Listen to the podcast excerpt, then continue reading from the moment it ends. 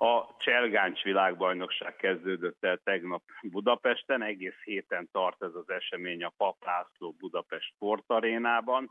Két súlycsoport versenyeire került sor a nyitónapon, a férfiak 60, a nők 48 kilós kategóriájában, és meglehetősen egyhangú eredményeket hozott ez a két súlycsoport, mert mindkét esetben japán csúdós, japán cselgáncsozó szerezte meg az aranyérmet.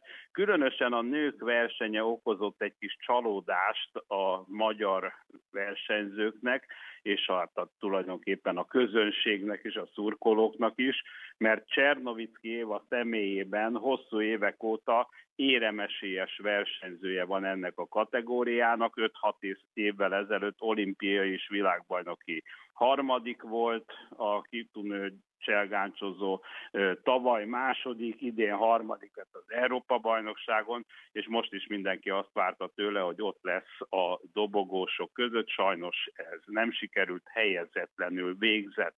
Sokkal jobb hírek érkeztek a hétvégén Egyiptomból, a fővárosból, Kajróból, mert az öttusázok világbajnokságán kitűnően helytáltak a magyarok.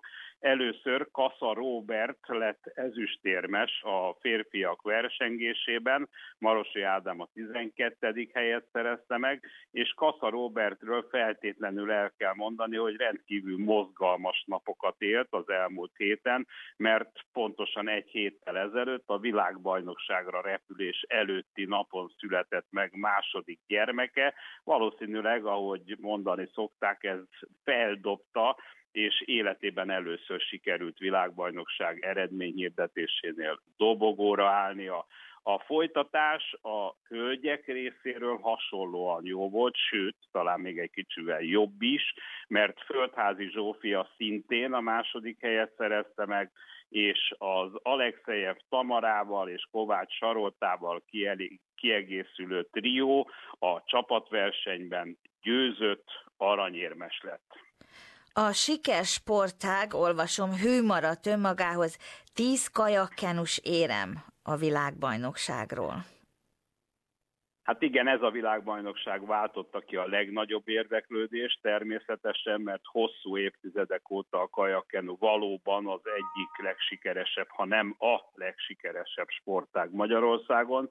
Most is nagyon bal szerencsésen kezdődött ugyan a, a világbajnokság itt a közelben, a csehországi Rácicében, mert két úgynevezett sláger számban kajak egyesekről van szó, Medvecki Erik a betegsége, Kopasz Bálint pedig késsérülése miatt hát nem tudta hozni azt az eredményt, amit papírforma alapján kellett volna. Ennek ellenére az öt arany, három ezüst és két bronz, ami a vasárnap délutáni zárást követően a mérleg, mindenképpen azt jelenti, hogy változatlanul a világon az egyik legerősebb a magyar kajakkenusport jelzi ezt, hogy a világbajnokság pontversenyét megnyerte a magyar csapat, és a női mezőnyben is a legjobbnak bizonyult. Két nem éppen tinédzser korú versenyzőt külön is kiemelnék, Fazekas Krisztina, aki 37 esztendős és 16 éve járja a világversenyeket, nagyon sikeresen, igazi csapatemberről van szó.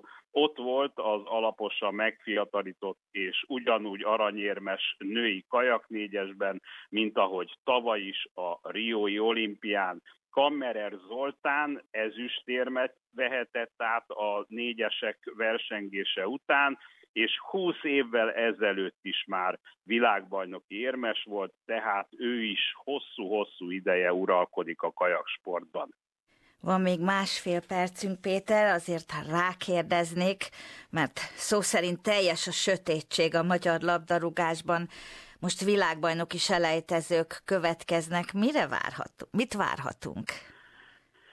Hát nem tudom pontosan, hogy marad-e a sötétség, de tényleg vasárnap este játszották a videóton Ferencváros bajnoki rangadót, egy hideg hullám, egy hideg front és egy viharfelhő zúdult Magyarországra éppen akkor, amikor a meccs ideje volt, és emiatt kialudtak felcsúton a stadion reflektorai, tehát sötétbe borult a pálya, és éjszakában nyúlóan kellett várni, hogy folytatni lehessen a meccset. Nyert a fehérvári csapat 3-1-re, és vezet a bajnokságban. Most szünet lesz a bajnoki pontvadászatban, mert csütörtökön Budapesten Lettország nyitja az őszi világbajnoki selejtezők sorozatát a válogatott számára a slágermeccsre. Vasárnap kerül majd sor, amikor Ronaldoval az élen a portugál válogatott érkezik a magyar fővárosba.